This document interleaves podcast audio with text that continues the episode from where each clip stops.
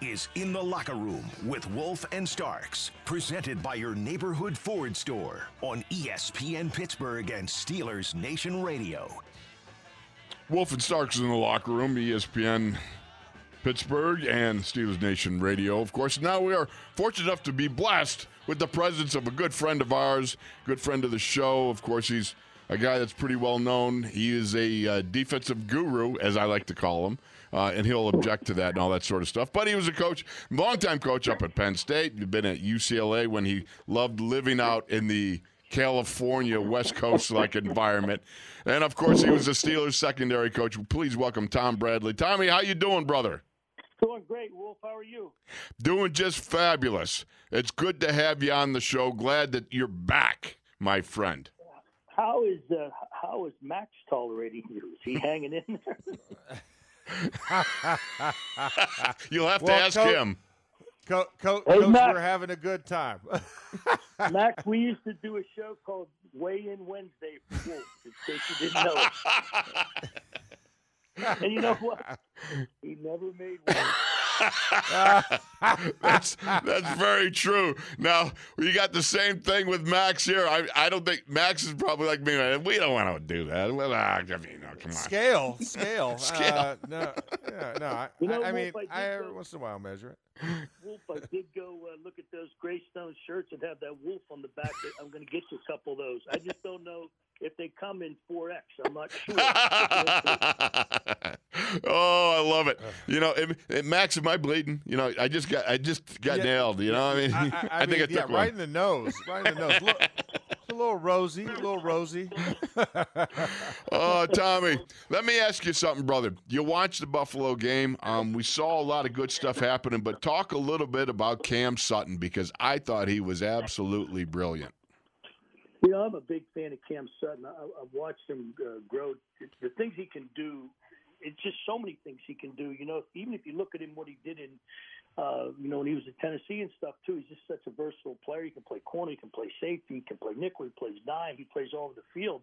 You know, I, I tease him. He is a true Swiss Army knife with all the things he can do, and he had an excellent game on Sunday. That's for sure. When do you, what did you see from him specifically that you know makes you go, yeah, I, I recognize this? I mean, was it the the flea flicker when he flicked away the flea flicker and the throw, or the fact that he recognized Stefon Diggs running that little route? Uh, with there's a three man side, and he comes up and uh, it's it's like uh, a little screen pass, and he dissolves that thing, eats it up, takes Diggs down for a loss, or was it the Matt Breida deal when he gets upfield and and and diagnose that? I just his football intelligence is really off the charts. That, that- that's the thing about him that, that he can do. You know, he doesn't even have to practice those places. Some just he just knows. He basically knows what everybody's doing at all times. I'm sure if you sat down with him, he might even know what the defensive line guys are doing on what they're supposed to be up to. So he's he's just uh, understands football, and I think that's one of the greatest things about him is that he he can diagnose things because of the way how how much football intelligence he does have. And, and also, Coach, you know, kind of talk about just kind of with Minkah as well, right? Uh, you have Cam, who who is a Swiss Army knife, but then you have Minkah, who is the Swiss Army knife with the spoon, right? Is that upgraded one? You know, you know, No. because he's playing dime backer as well. just you know talk what I'm about saying? how, how good is it? Yeah. Point. You know, Max, that's a great point you just made because I think a lot of people just saw Mink is playing free, he's playing deep. Now that they're bringing him down more and doing some things there, I mean, the one play he made when he come up makes that great tackle, you know, Mink is what he is. I mean, he's the best safety in the NFL. And so uh, the fact that he can do those things, that versatility causes quarterbacks a lot of problems. You know, Tom, when I, I, you you spoke of the play, which I just found so brilliant, was Matt Breida. You know that guy there. Think about it. A couple years ago, they did a. You know how they clock guys at a certain. He was at 22, smidgen under 23 miles an hour. You know, and I said this yesterday. I couldn't go 23 miles an hour on my own if I fell off the edge of the cliff. Uh, you know, uh, uh, the Grand Canyon there. I mean, you know, but, but you know, you see uh, Minkah come up and stuff Breida right at the line of scrimmage, and it was he came from like 15 yards off the ball and was able to track and take an angle so that he perfectly met Breida at the moment when he had the angle and and the positioning that just made it impossible for Breida to do anything but have to run right into the arms of Minkah. Yeah, you know that's the thing about him that I find so interesting. The fact that you know on that particular play, you know he he as he came up, he knew as TJ spiked inside, you know his fit was perfect. And if it wasn't perfect, he wouldn't have been able to make that play uh, the way he did with that much force. There's no question about it. Yeah. Well, and I think you know, looking at the game as a whole, and kind of your thought the game plan going in was to kind of create this confusion, right, for Josh Allen. You know, what what he excels at is, you know, he's going to do what I call the young Ben, right? He's going to either try and beat you on the arm or then beat you with his legs. And this game plan didn't allow for that. There was a lot more defensive back play, smaller guys. You weren't into your base personnel. Just kind of talk about – the ideology about going into that type of game plan, and what did you see from their offense that allowed that to work so well? Well, the one thing about they can do defensively with the people that they have back there, that's a very smart secondary completely across the board, which gives them a lot of moving pieces. And, you know, as you know, Max, trying to figure out who's who, right? and uh, and that's yeah. the thing I think that they confused them on, and because that's that's a heck of a football team they beat. You know, that's one of the better teams in the NFL, and uh, someone that obviously had Super Bowl aspirations. So I think the way that they moved the pieces around um, caused Buffalo a lot of problems. Well, one of the things that was totally unexpected by me, and you know what a great secondary mind I am, right? Oh, I do know that. I do yeah. that. I say that laughingly because when we were up at training camp and Tom was coaching up the defensive backs there, he would take me aside. He was like, "No, this is a shuffle step. No, this is a back pedal." that's that's how basic we had to get. Did we not, Tom? Huh? Well, Max, I have to tell you, he would get so excited. Oh, today's backs on Backers Day, and I'm like, oh my goodness. Like, and every once in a while, he'd come, hey, Max, he wanted to do the T step playing corner. He said, "Oh, is this the? How do you like my footwork here?" Well, Wolf, it's uh, kind of like when you dance. It's not very good. True word. I can't deny it. True word. Let me ask you this, brother. One of the things I did not expect was Tre Norwood to be able to come out and and put in 68 of 85 reps. And the fact that they played him in the slot, they played him at safety, um, moved him around, which I thought was also kind of pretty cool because it's hard to go at a guy that you don't know exactly where he's going to be uh, post snap. And I thought it was a, a nice wrinkle that was put in by the Steelers. Yeah, I think you've got to give a lot of credit there to, to Coach Teryl Austin, uh, the, the Steelers secondary coach, and you know, Teryl is a, is a heck of a football coach, and I'm sure him and Keith, Keith Butler talked about that, and uh, you know, a lot. But I thought that was pretty cool too, the way they worked him around and not knowing where to find him. I, to me, it's almost like you, you know, they were they were giving him a great advantage in that you know Josh Allen can't go okay I got to find I got to find 21 I got to find 20 you know I mean when you're moving around like that that's got to be a little more difficult you create some problems when you're just not looking at the same place and you saw you know you, you got to see Terrell Edmunds playing some center field too you know which is you haven't seen that over the past few oh years. yeah good so, point I mean it, it's a it's a good the secondary with all the moving pieces they have and, and the way you know Terrell can get him to play the different spots. I thought James Pierre had a nice game too. Mm. You know, so they're getting a lot of work out of all those guys back there. I mean, Joe Haden's Joe. You know, Joe's one of the one of the great guys you're going to ever meet in the NFL. I mean, just a super person, and it's a very smart, intelligent secondary that they're using. Uh, you know, Terrell's getting the most out of them, being able to move them all over the place.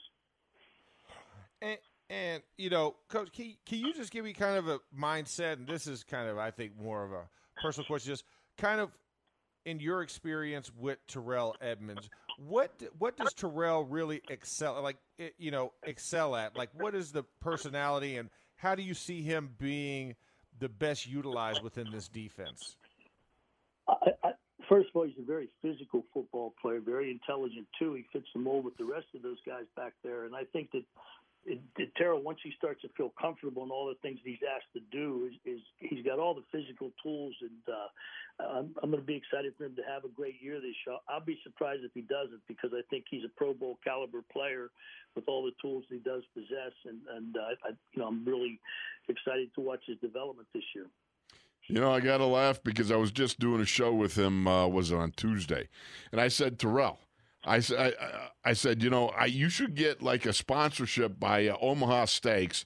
Then you should spend the off season squatting with massive weights up and down. Put on 20, 25 pounds. You would be the Ferrari of hybrid linebackers. You know what I mean? Yeah. That dude so can play in the box. Like brother, huh? What's that? Like yeah. Like yeah. I mean, that's a heck of an athletic family. You know, his dad, of course, you know, played in the NFL. His brothers plays, both his brothers play in the NFL. But I, I, I tease him. I think his mother might be the best athlete of all. She ran track at Virginia Tech. So. yeah. no doubt about it. Okay, let me ask you something here, time before we got to wrap it up. Um, the the Steelers, um, the Steelers had been what they blitzed like forty percent of the time uh, last year. You know, passing downs and so forth. But in reality, they I think they only blitzed anywhere from one to two times. Uh, you know, uh, how much of a difference was that? I mean, that to me it was kind of staggering to see a four man rush be able to accomplish what they accomplished. I got to say, I was I was really surprised that we didn't see more dogs. Well, you know, you don't have to. When you got Cam Hayward, I think he was the highest graded, wasn't this week on on uh, Pro Football Focus. Yeah. T.J. Watt came back. Hey, so much for preseason, huh? But um, yeah, came back and uh, you know did did just did what T.J. does. Uh, you know, Tyson was good. You know, the, the worm was tough. I mean, I think it's uh, it's a good group of guys. You know, Melvin gave him some snaps that uh, put pressure. And anytime you can get pressure with four on the cue, you know that's a good thing um, because now you got all the other guys back there to do other things. No question. Now let me ask you. Let me ask you something. Oh, I'm gonna just jumping ahead of Max here on this one, just because it was tumbling in my brain. You always do that, Wolf. You always, Max. He always jumps ahead like this. Sorry, sorry. We're working yeah. on hand it's signals here. yeah, you'll learn it, Max. Just hang in there, Max. Okay. All right. What I love too was the fact that they were doing some some pre-snap stuff where you got two big guys lined up one side, you got the linebackers on the other, and all of a sudden they'd shuffle them pre-snap. Does is that something that I mean? Can it really disturb a quarterback that much, or is that just about the offensive line having to recalibrate and say, "Oh, I got him, I got him, I got him"? Well, you know, Wolf, you played offensive line, so I think you know that that answer because you know when that does happen, it's always that split last second. oh, what changed here? What changed here? You know, and I think that's the thing where Coach Dunbar's been able to maneuver those guys and get the matchups and the, and the way he wants to get that set up, and that's what helped with the four man rush. Yeah, and and coach, yes. Now, ha, now, have you seen that before? Which, which you alluded to, where you line up double bigs on one side, you line double linebackers on the other side, and then create that. To, I mean, has that something? Has that been something that's been in the Steelers' defensive repertoire, or have you seen that in your experience as a D coordinator? Like calling it that type of way to where it, it's not necessarily an overload, but you are kind of overloading weight wise. You know, having two defensive tackles essentially to one side and then two outside backers on the other, and then creating your twist out of those. Yeah, I've seen that done. It's you know it's based on um, you know what what they obviously what they felt the Buffalo was doing, but I've I've seen that done before, just not not this early. You know, they come out of the gate with it right away, and I think it's a nice wrinkle that they do have. Beautiful. Well, Tom, I want to thank you so much for jumping in the locker room here. I thought we were when when Max started talking about overloading weight wise, you know, on, on the offensive line. I thought I thought you were going to jump in with another another joke. I I'll let him. You'll tell him the joke after the show. But no, I didn't say anything. I kept my poise, unlike you. I kept my poise. I did not say anything. Hey, Max, just make sure you don't go. Have you been out to eat with Wolf yet? Because that's an interesting uh, thing. To do that. You know, I, I, I, have I have not, but I've been told to bring a feed bag um, to help him out. Just keep an eye keep an eye on your food because it disappears all right. Thank you, Coach. Appreciate you. Tom Bradley, thanks so much. All right. For Wolf Starks and the Ninjas in the locker room, we'll be back after this. This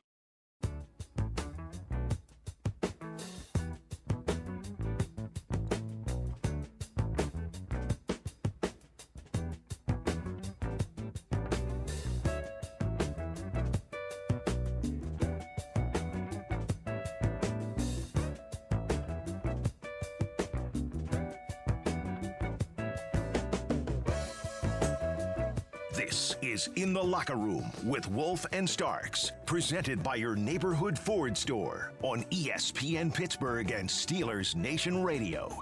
I gotta love it. I can see Max has got his groove on. He's enjoying this music. exactly. And when you hear that music, you know it can only be the cool breeze himself. And of course, that would be our brother Gerry Dulac of the Post Gazette and the Steelers Game Day broadcast team. And he is brought to you by Frank B. Fuhrer, wholesaler, proud distributor of Bud Light and Coors Light. How are you, Jerry? Wolf, I am fine, and it's a pleasure to be both with you and Max. You know, when I heard that little intro, uh, Wolf and Starks, Stark sounds like a like a nickname, and I thought, oh no, wait a minute, that is his last name. All we need is Starsky, and then I'd have to be Hutch, though. See, then you know. there, there you go. Well, it's a pleasure to be with you both uh, for another season. Well, thank you so much. We appreciate you coming in, Jerry. I know that you just heard some of the uh, the coordinators speaking. Can you give us a little uh, heads up on what might be uh, you writing about tomorrow?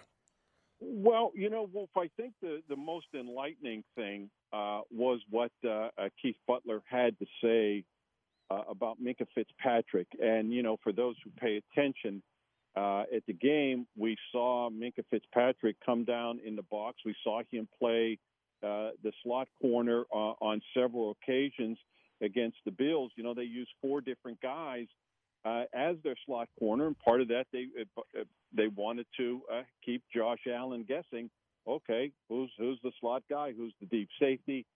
And and as part of that, Keith Butler went on to explain, which he has mentioned this to me before, that they want to use uh, uh Minkah a little more in that role. And he said today that not yet, but they would like to use him a little bit more like Troy Polamalu. Now, let's face it, it takes a special talent uh, and a special person to be able to play like Troy Polamalu. And if you remember, Wolf, when and, and Max, when he uh, was drafted by uh, the Dolphins, one of the reasons why he requested a trade is because he didn't like the fact that he was being moved around and couldn't settle in on one position. And when that was, you know, mentioned, of course, again to Keith Butler, he said, "Well, the difference is, is that Minkah's now in his third year here, and has a better understanding of the defense. Not a better understanding, a good understanding of the defense. He knows where everybody else is supposed to be, and because of that, he can play more freely. And and think back, fellas, to the play before the fourth and one call in which Cam Sutton blew up that ridiculous play call. Uh, that that play was only set up because Minkah came from 20 yards off the line of scrimmage to make that tackle on Matt Breida on that third and three play. Uh, you know, he set up the fourth and one. Mm-hmm. If he doesn't come and make that play, like TJ Watt said, like a missile, well, then they convert the first down. But those are the things, the physical uh, things that, um, and talent things that uh, Minkah Fitzpatrick is able to do. Not everybody can come and make that play, and that's why they are willing to give him a little bit more freedom. We'll see how much they give him, but what we saw in Buffalo might have been a start to it.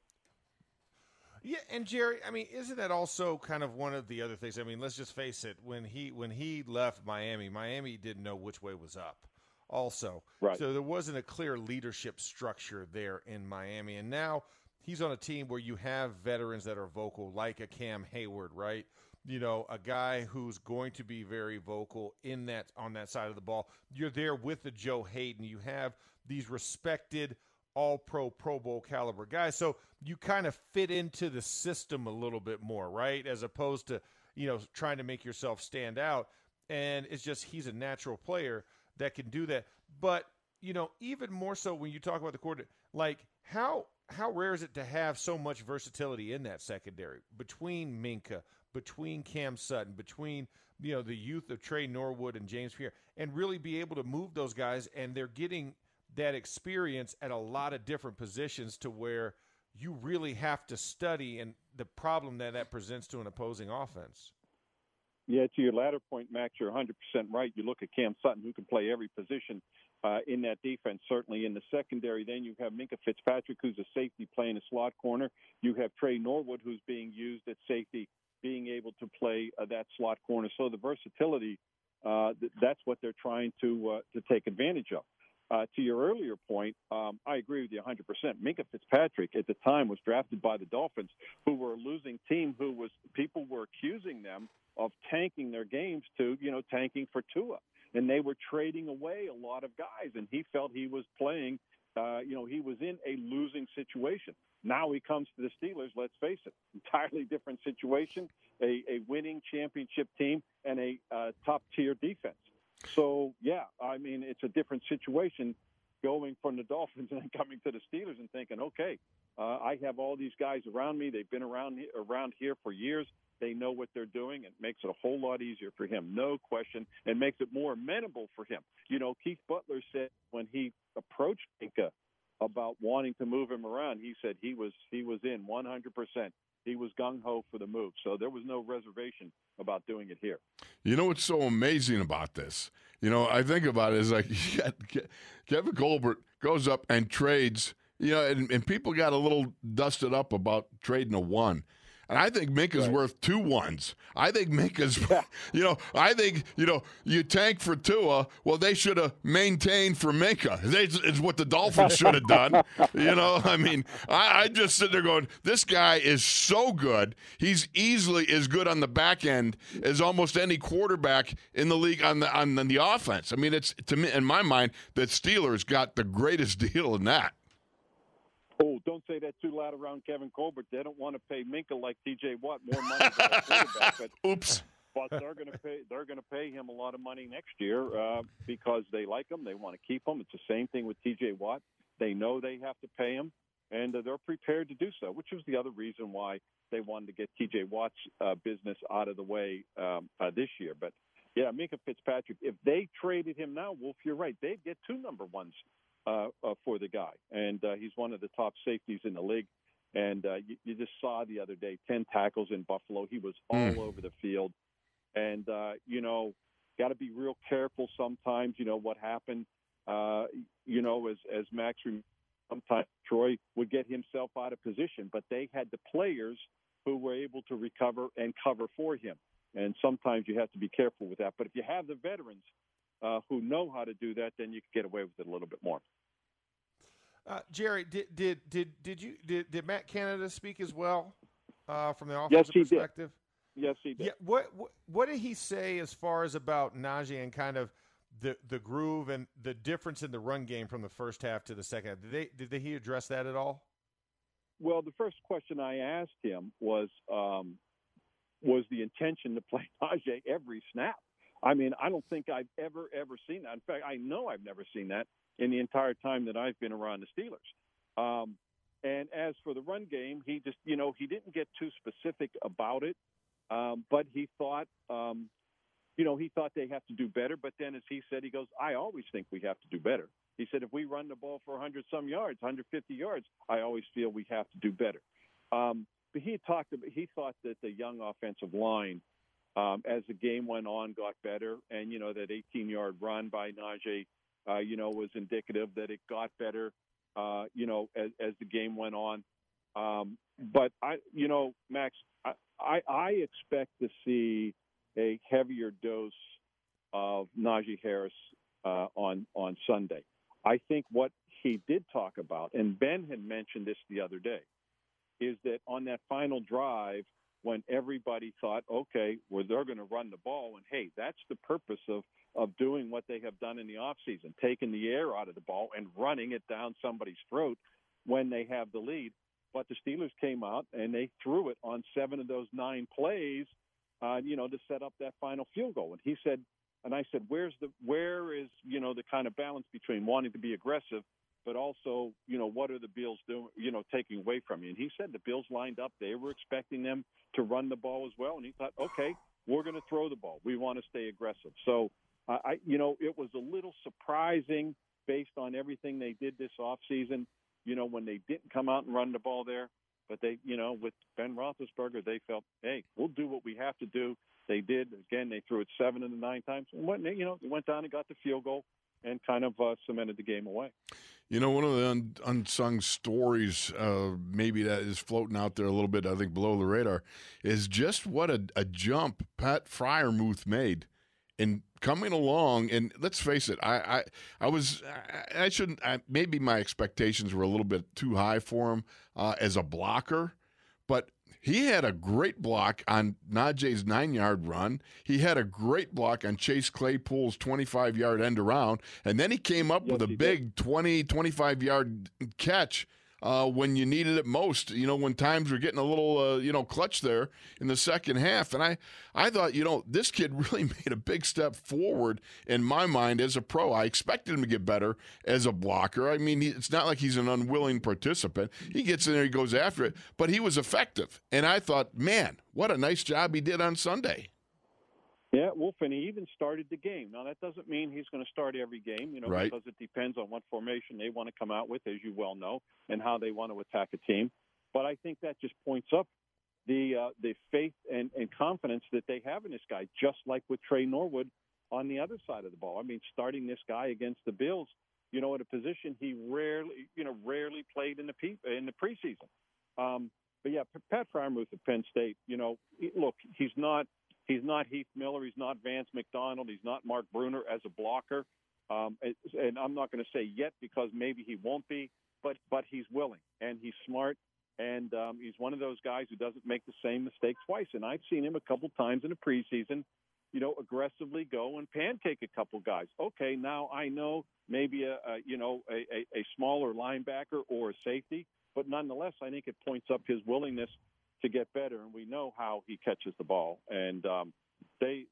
I, they're going to rely on this guy a lot. They have, they have great confidence in him, and and he was targeted. I think that was his only target. I think as you go on, um, as as this season goes on, you're obviously you're going to see him targeted a lot more, and especially especially in the red zone. Jerry, i- is it? I mean, in today's NFL, the way that the tight end position has kind of evolved, right? You know, the Travis Kelce's, the George Kittles, the Gronks. I mean, Zach Ertz.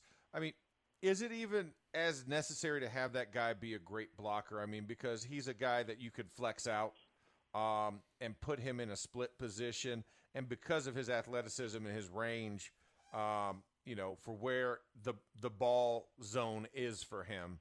I mean, is it that important? I mean, are we seeing this now? Is this shift finally hitting Pittsburgh, where we where the the tight end is now kind of that flex guy, or do we still, you know, heavily depend on that kind of inline blocker style and just kind of safety safety relief on the seam type of player? Well, you know, Max, uh, of course, um, Eric Ebron was brought in and is that flex guy. Oh, they'll line him in line occasionally, but usually it's it's not terribly effective. And so by having Pat Freiermuth, um, they feel he can be both. Uh, that he can be an inline guy, but he's another guy. I mean, Eric Ebron is a down the seams guy. We've seen that, and and that's the way they want to use him. Uh, but they feel that, that Pat Freiermuth can be can be both. And next year, um, I highly doubt they are going to bring back Eric Ebron. And, um, you know, Pat Freiermuth is going to ascend in that role. He's going to be the number one, and he's going to be the guy who does both. He's going to be a lot like uh, Heath Miller. Um, that's what they think. And, and he has the capability to do both. Yes, we know he's a terrific receiver, but we'll see how he evolves uh, as a blocker. He probably needs to get, a, you know, a little stronger, a little bigger. But uh, you know, with, in today's NFL, with the way these tight ends play, uh, you want that guy to be able to go down the field. I think Freiermuth is more along the lines uh, of the guys you mentioned. Uh, uh, you know, Kittle, Zach Ertz, uh, those guys, as opposed to what we're going to see from the Las Vegas Raiders with Darren Waller, who, let's face it, is just a big wideout, and that, and that's okay. That's the way they utilize him. Um, I think Pat Freiermuth can be both. Uh, you know, maybe not as athletic and fast as um, as Darren Waller, but more in the line of the other guys, at top tight ends, uh, you know, Kittle, uh, Ertz, and those guys. Well, Jerry, I want to thank you for coming in the locker room with us. We appreciate you so much, brother. Well, Wolf, I look forward to being with you guys every week, and always good chatting with you. Max, I'll see you, my man. I'll see you at the game. All right, and All right, that's see you Sunday. That's Gerry Dulac, and he's brought to you by Frank B. Fuhrer Wholesaler, proud distributors of Bud Light and Coors Light. We'll be back with more after this.